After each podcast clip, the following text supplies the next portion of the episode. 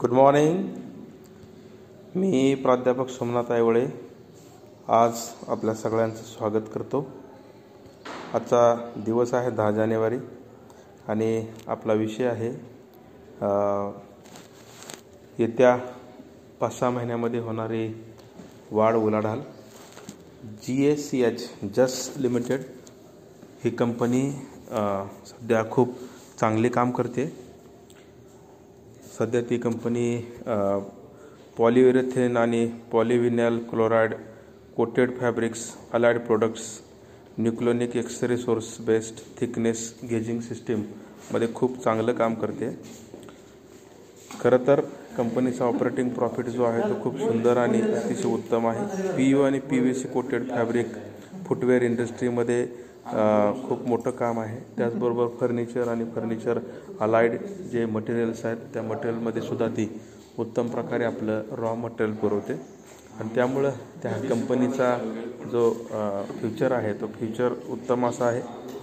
त्याच्यामध्ये plastic steel sheet rolling galvanize aluminium foil non ferrous metal foil rolling industry अशा थोड्याशा emerging बिझनेसमध्ये आपला स्टेक जो आहे तो तिने वाढवलेला आहे. पाठीमागच्या जे सेम सेमिस्टर सेममध्ये किंवा ज्याला आपण मागच्या तिमाहीच्या ह्याच्यामध्ये जो रिझल्ट होता त्या रिझल्टपेक्षा आत्ताचा जो फायनान्शियल इयर जो क्वार्टर सेकंड बावीसचा जो रिझल्ट आहे तो खूप उत्तम आहे. पाठीमागं चार कोटी त्यांचा जो काही प्रॉफिट होता तो प्रॉफिट आत्ता वाढत चाललेला आहे. आणि सेल्स ग्रोथ पण चांगला आहे.